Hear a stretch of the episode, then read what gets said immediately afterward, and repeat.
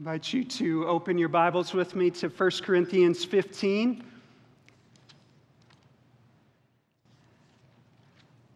First Corinthians 15, we're going to be looking at verses 35 through 49 tonight. And as you open there, um, I think this will probably be my, my last time uh, standing up here. And so while I have the opportunity, I just want to uh, publicly say thanks to you all. I know most of you aren't actually in this room right now, but uh, Tessa and I, our family, has been so tremendously blessed by the three years that we've been a part of Harvest, and uh, each of you, in, in different ways, have been uh, just a great encouragement to us. And so, thank you, thank you, and uh, we just thank and, and praise the Lord for you and for the work that He's doing here. So, with that, let's um, come to the Lord's Word now, beginning in verse 35, 1 Corinthians 15. But someone will ask, How are the dead raised? With what kind of body do they come? You foolish person. What you sow does not come to life unless it dies. And what you sow is not the body that is to be, but a bare kernel, perhaps of wheat or of some other grain. But God gives it a body as He has chosen, and to each kind of seed its own body. For not all flesh is the same, but there is one kind for humans another for animals, another for birds, and another for fish. There are heavenly bodies and earthly bodies, but the glory of the heavenly is of one kind, and the glory of the earthly is of another. There is one glory of the sun, and another glory of the moon, and another glory of the stars, for star differs from star in glory. So is it with the resurrection of the dead. What is sown is perishable, what is raised is imperishable. It is sown in dishonor, it is raised in glory. It is sown in weakness, it is raised in power. It is sown a natural body, it is raised a spiritual body. If there is a natural body, there is also a spiritual body. Thus it is written the first man, Adam, became a living being. The last Adam became a life giving spirit. But it is not the spiritual that is first, but the natural, and then the spiritual. The first man was from the earth, a man of dust. The second man is from heaven. As was the man of dust, so also are those who are of the dust. And as is the man of heaven, so also are those who are of heaven. Just as we have borne the image of the man of dust, we shall also bear the image of the man of heaven. Let's pray and ask God's blessing upon his word. Lord, what a wonderful text this is. We confess, Lord, it is a difficult text in some ways. And yet, Lord, it so wonderfully sets forth the glory of our Savior and the glory of our hope as believers. And so we pray as we would come to it that you would send your Spirit. Holy Spirit, we know that there is no prayer you delight in answering more than this Show us Jesus. Open our eyes to see Jesus. We would see him. We pray in his name. Amen. The well known atheist and scientist Stephen Hawking once wrote these words. He said, However bad life may seem, there is always something you can do and succeed at. While there is life, there is hope. While there is life, there is hope. Hawking himself was a living testament of these words. In his early 20s, he was diagnosed with a motor neuron disorder. It caused his entire body to be paralyzed so that he wasn't even able to speak anymore. Life got bad for Hawking. And yet, even in the midst of the badness, Hawking found something to do and succeed at. He wrote a New York Times best-selling book.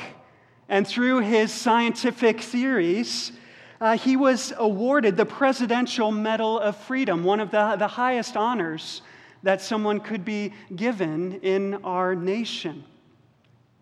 But in 2018, Stephen Hawking died.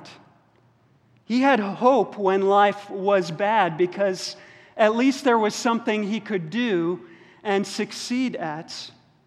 But what about when life was no more? Hawking's words might be encouraging to the young optimist who is oblivious to his mortality, but they're not encouraging to someone who is facing the grave. And as we've been reminded through this pandemic, all of us will face the grave.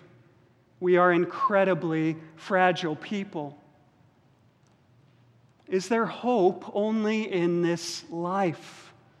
Is despair the only rational response to the grave? Our answer to that question depends entirely upon what we believe concerning the resurrection.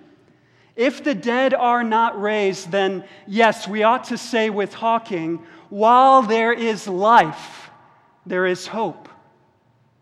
But if the dead are raised, then we can say that there is hope even when we find ourselves in the grip of death. The Christian's resurrection hope is Paul's consuming preoccupation in 1 Corinthians 15. Some within the church at Corinth were questioning possibly even denying, we're not exactly sure, but, but at the very least questioning future bodily resurrection. The popular philosophy of the day, Greek philosophy, taught that while the soul went on to live forever, the body at death went into the ground to decay, and that was the end of it. The great goal in life, according to the Greeks, was to be freed from the prison of the body. And Paul, here in this chapter, takes up his pen to war against this idea. He takes up his pen to argue for the future bodily resurrection of believers. And he argues that this future resurrection is guaranteed by the fact that Christ himself has been raised bodily. That's really his first argument. And then he turns in the passage before us tonight to respond to some potential objections to the nature of the resurrection body. You see that in verse 35. But someone will ask, How are the dead raised? With what kind of body do they come? On the surface, these questions may appear innocent, but they're not. They're not innocent questions. Our tone of voice, where we place our emphasis, our facial expressions, all of these things interpret the questions that we ask. So, if you were to invite me over to your house for dinner and you were to set a prime rib before me, I might ask this question You made this for me? My question would be intended to express gratitude for, for this great meal that you have made for me. But, but let's say, same scenario, this time I'm a vegetarian. And you set this big, juicy slab of meat before me. And I ask the same exact question but with a different tone, different emphasis, different facial expression. You made this for me? And suddenly my question expresses anything but gratitude. Now, when we come to questions like the ones in our text, our problem as readers is that we can't hear the tone or the emphasis or see the facial expressions of the one who's asking this question. So, how do we know whether this is a good question or not? Well, we know by the context. The context makes it very plain because Paul responds in verse 36 by saying this You foolish person. Now, if someone's asking an innocent question, just inquiring about truth, you don't call them a fool. The fool says in his heart, There is no God. The fool scoffs at bodily resurrection. To the Greek, the idea of a dead corpse being raised was repulsive. Why would anyone want to live in a resuscitated corpse for all eternity? What could be the result of a rotted cadaver being raised? Certainly not anything that is appealing or desirous. That's the kind of mindset that's undergirding these questions. This is the mindset that Paul is here addressing, a mindset that had begun to infect at least some in the church at Corinth. And Paul, in response to these questions, really sets forth two arguments. And the first is this bodily resurrection is the total transformation of our natural bodies. Bodily resurrection is the total transformation of our natural bodies. These skeptics were assuming that the, the resurrection body was really no different than the natural body. It was simply the patchwork of scattered atoms from a decayed corpse. But Paul refutes this misunderstanding. And he does so, notice, not, not by resorting to philosophical or scientific speculation, he does so by pointing to creation. Nature is full of vivid illustrations, and Paul is the master preacher. He knows how to use an illustration powerfully to get a point across.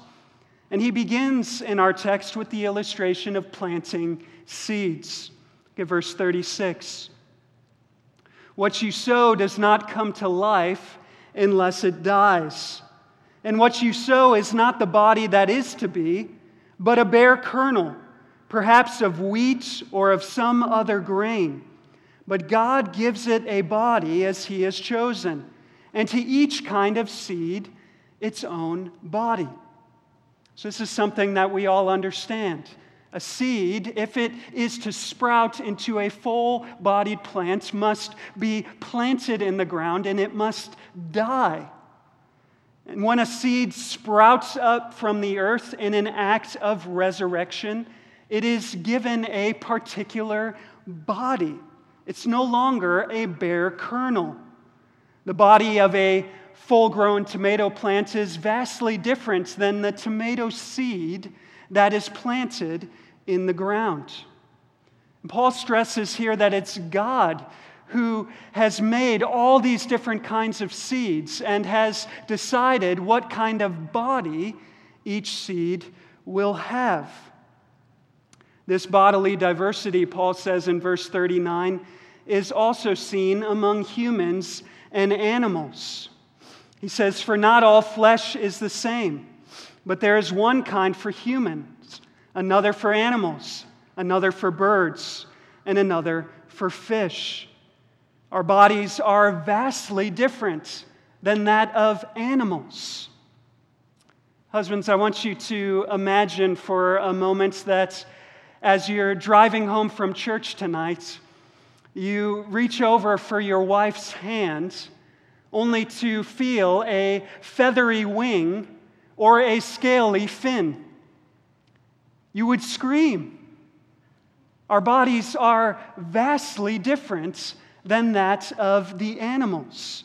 And, and not only is that the case, but Paul goes on in verses 40 and 41 to say that there, there's not only a difference among these earthly bodies, but there's also heavenly bodies. There's the sun and the moon and, and the stars, and these bodies are vastly different than earthly bodies. And each is given a different measure of glory by God. Now, what's Paul's point here?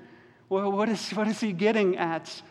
Well, his point is this that if God has created all of these different kinds of bodies, then it's not unrealistic for us to think that he created one type of body for human life in this world and another type of body for human life in the world to come.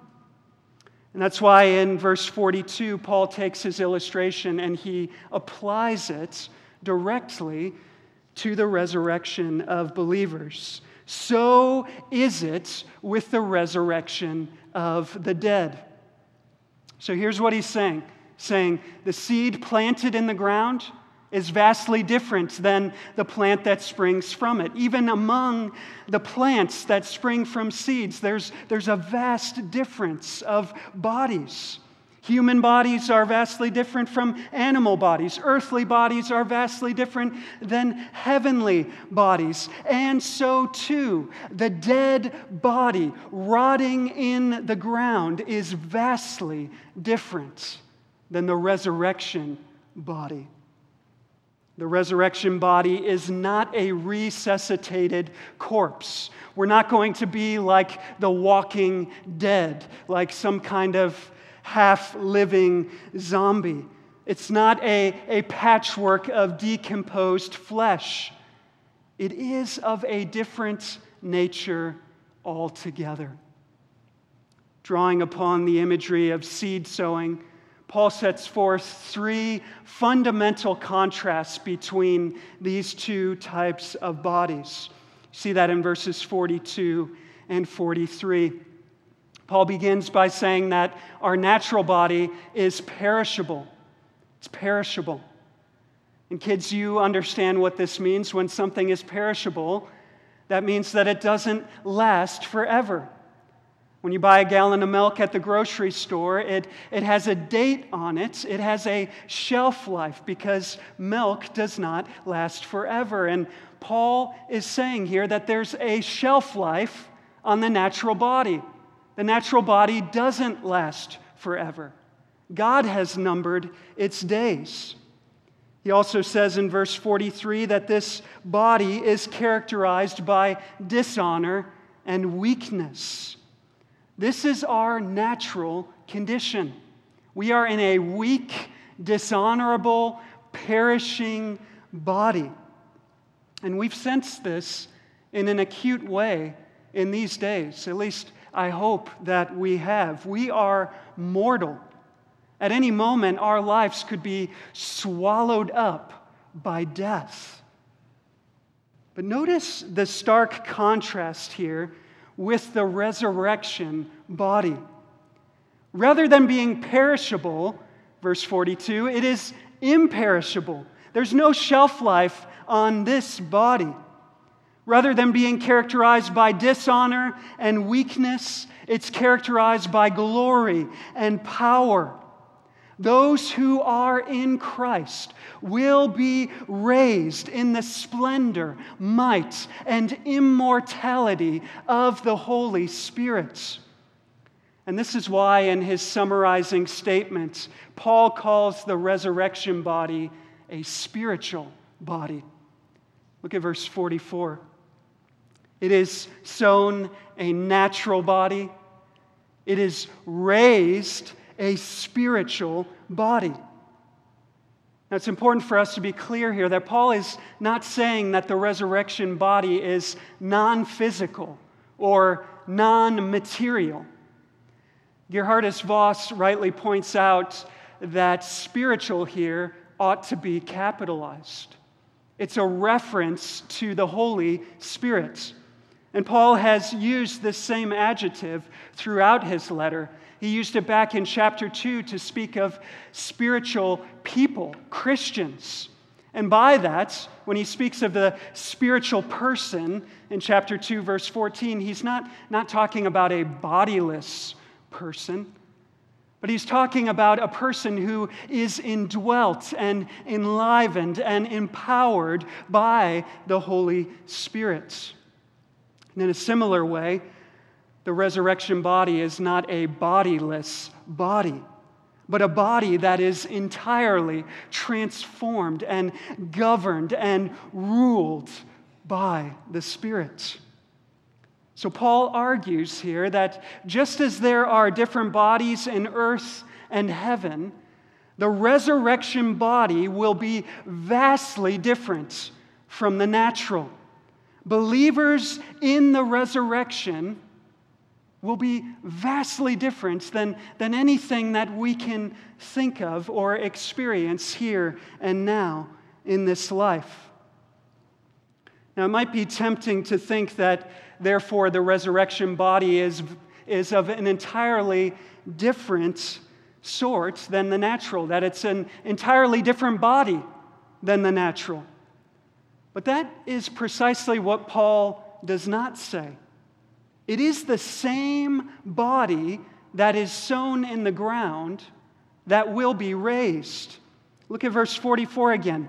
It is sown a natural body, it is raised. Same body, it is raised a spiritual body. Just as there is an organic connection between the seed and the plant that springs from it, so there is an organic connection between the natural body and the resurrection body that comes forth from the grave. It is a vastly different body, but it's not entirely different. There's both discontinuity and continuity here. In heavenly glory, we will be recognizably the same. Uncle John is still going to look like Uncle John. We will be able to recognize each other, and yet, though recognizably the same, we will be wonderfully different. Resurrection, this is what Paul is teaching us. This is his first argument. Resurrection, bodily resurrection, is the total transformation of our natural bodies. Now, you could imagine at this point some skeptics among the Corinthians saying, Okay, Paul, but wouldn't it be better to just be done with the body altogether? I mean, that's, that's good and fine, but, but wouldn't, wouldn't you just love to be a, a free floating spirit? This leads to the apostles' second argument, and that is this that bodily resurrection fulfills God's original goal for our natural bodies. Bodily resurrection fulfills God's original goal for our natural bodies. There's actually an abrupt shift that takes place in Paul's argumentation in the middle of verse 44. It's kind of hard to see because in our English Bibles, it's right in the middle of a paragraph, it's right in the middle of a verse. But even in the English, and even more so in the original, it's, it's clear that there's a shift taking place. Paul goes from contrasting the natural body with the resurrection body to arguing that the natural body necessitates the resurrection or the spiritual body. Look at the middle of verse 44. If there is a natural body, there is also a spiritual body. To put it another way, the existence of the natural body necessarily implies the existence of the spiritual body. Now, if you're scratching your head wondering what in the world the Apostle Paul is talking about here, you're not alone because many have. What is he talking about? Where is he going with this? Well, he doesn't leave us to wonder because he goes on in verse 45 to explain, and he does so by quoting Scripture. Thus it is written the first man, Adam, became a living being, the last Adam became a life giving spirit. He's quoting here from Genesis 2, chapter verse 7. And you'll remember there that God, from, from the dust, from the dirt of the ground, formed a natural body for Adam. He created Adam with a natural body, and then he breathed into Adam, and Adam became a living being. That's what Genesis 2 7 says. He's quoting it here. Now, it's quite fascinating, quite fascinating that Paul would go here. Think about it. He's arguing for the necessity and the desirability of bodily resurrection. But resurrection assumes the reality of death, right? So, in order for a body to be raised from the dead, it first has to die. In order for there to be resurrection, there first has to be death. But Paul here reaches back into covenant history, into a time before death was even in the picture. He reaches back to a point before sin was in the picture. God is going to very shortly warn Adam that if he ate of the tree of the knowledge of good and evil, he would surely die. Dying, he would die. But, but God hasn't warned him yet. And Adam hasn't eaten of the fruit yet. He hasn't sinned. And thus, death hasn't entered the picture. And if death hasn't entered the picture, then resurrection couldn't have entered the picture. So, why would Paul go here? Why would he go here? Well, here's why.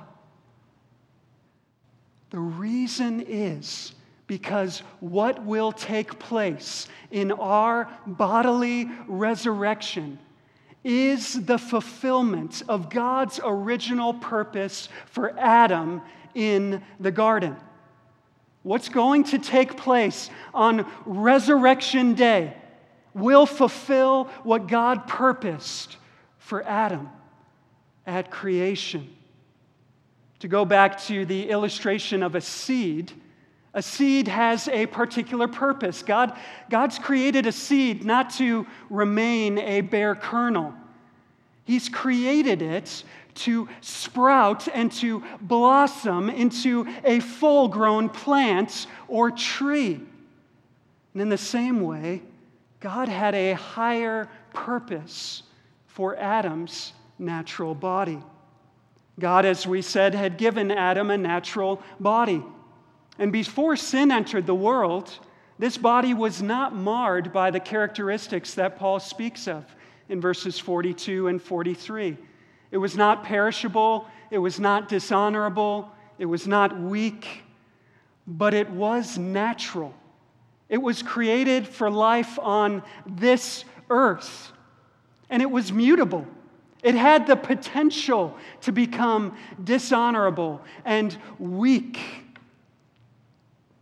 We understand that God entered into a covenant of works with Adam in the garden, that when, when God warned Adam that in the day that he ate of that tree, he would surely die, that, that God was covenanting with Adam, and as such, he was placing obligations upon Adam.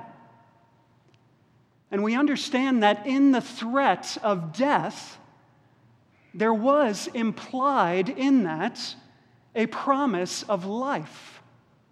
That if Adam would have obeyed God, he would have entered into a higher state of life. Now, it would not have been resurrection life because there was no death. But God was holding out hope to Adam. He was holding out the promise to Adam of a spiritual body in a spiritual world. He was holding out hope, the, the promise to Adam that, that his natural body, his mutable body, would be raised up to a higher state of life if Adam would obey. And we know that Adam didn't obey. Adam failed and he plunged the whole human race into death. And this is where the second Adam, Jesus Christ, comes in. If you look again at verse 45, Paul says, Thus it is written, the first man, Adam, became a living being. The last Adam became a life giving spirit. In the incarnation, Christ took to himself a natural body. It was a post fall body, a body that was weak, it was perishable, it was dishonorable. This was a body that was subject to death. And Christ perfectly, unlike Adam, Christ perfectly obeyed God in the natural body. And while the first Adam plunged the whole world into death, Christ died in the natural body to defeat death. The second Adam, because of his obedience, was raised. He was raised up with a spiritual body. His natural body, assumed in his incarnation, has been totally transformed by the Spirit so that Paul can now say he became a life giving Spirit. The hope of a higher state of life promised to the first Adam was obtained by the second Adam. So here's Paul's logic. No, this is deep theology here, biblical theology. Here, here's essentially what, what Paul is saying.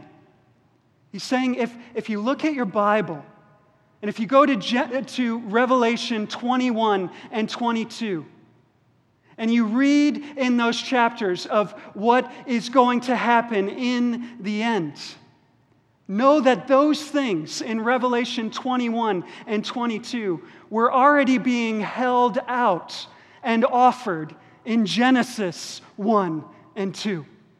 They were there.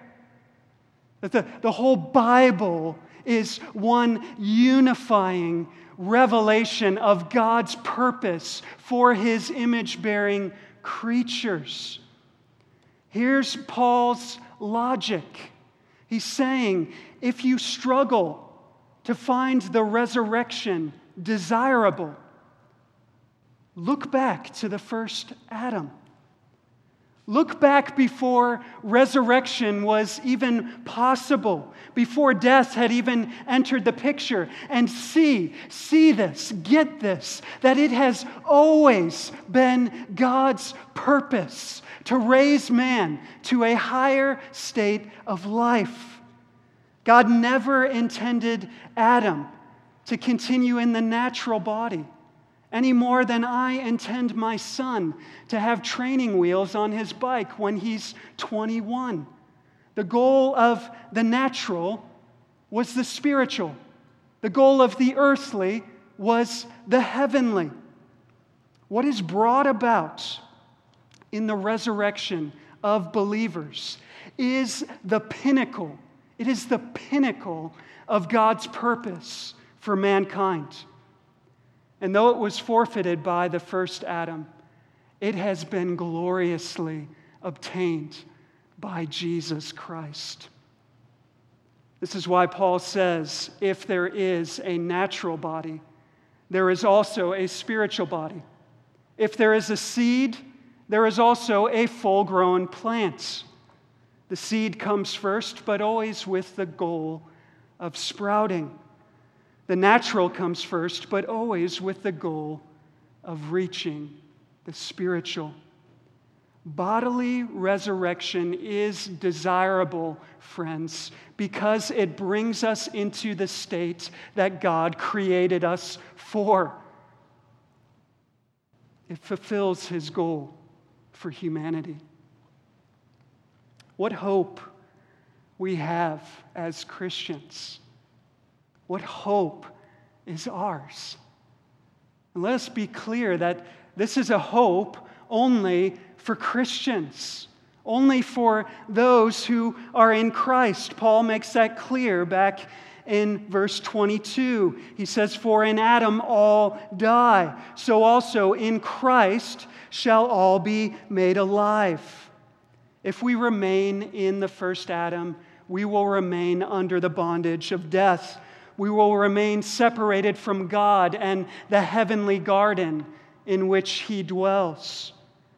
But if we enter into Christ by faith, if we are in Him, if we have laid hold of Him, we can have unshakable confidence that we shall be made alive. This is what hope is, right? What did Ben call it this morning? Confidence and a, a expectation, I think a confident expectation, he said. That's what we can have in Christ a confident expectation that our natural bodies will be raised spiritually to dwell with God forever in our heavenly home. Beloved, we don't have to shy away from the reality of death. Death will come to us all. And death is a terrible foe. But death cannot rob us of our hope if we are in Jesus Christ. We shall, as Paul says in verse 49, we shall bear the image of the man of heaven. The non Christian, when he is honest, can at best say, while there is life, there is hope. He pursues meaning and purpose in the things of this life, this earth. But so, such hope is utterly fleeting because death ultimately swallows it up. What does it matter now that Stephen Hawking was awarded the Presidential Medal of Freedom now that his body is decaying in the ground? What does it matter that his book, A Brief History of Time, sold millions of copies now that he's dead? It matters for nothing, nothing at all.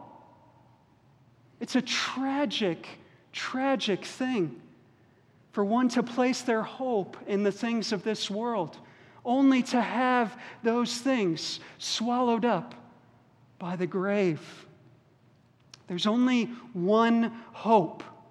There's only one hope that reaches beyond the grave. It's Christian hope, it's gospel hope, it's resurrection hope. The Christian does not say, while there's life, there's hope. Rather, he exclaims, even in death, there is hope because Jesus yet lives. Amen. Let's pray. Oh God, we thank you for the hope that is ours in the gospel, for this confident expectation and assurance that we can have as Christians of the redemption of our bodies, of future bodily resurrection. That just as you have caused our dead souls to live, so too on that great day, you will cause our dead bodies to be raised immutably in glory with you forever. What an awesome hope we have, O oh God. We pray that you would embolden our souls with it that you would cause us to know it and to walk in it. Lord, I pray for any here tonight, any listening tonight who are without such hope, who are without Christ and without hope, at least true hope, in this world. Lord, would you expose them. Would you show them, Lord, how empty the things are that they are trusting in and putting their hopes in? Would you impress upon them, Lord, the reality of their mortality, the reality that after death comes the judgments? And God, would you open to them the riches of your grace in the gospel? That they might lay hold of Jesus and have this unshakable confidence that they will on that day bear the image of the man of heaven. Oh Lord, make it so, we pray. In Jesus' name, amen. I invite you to stand now as we continue to worship our God by singing, There is a higher throne.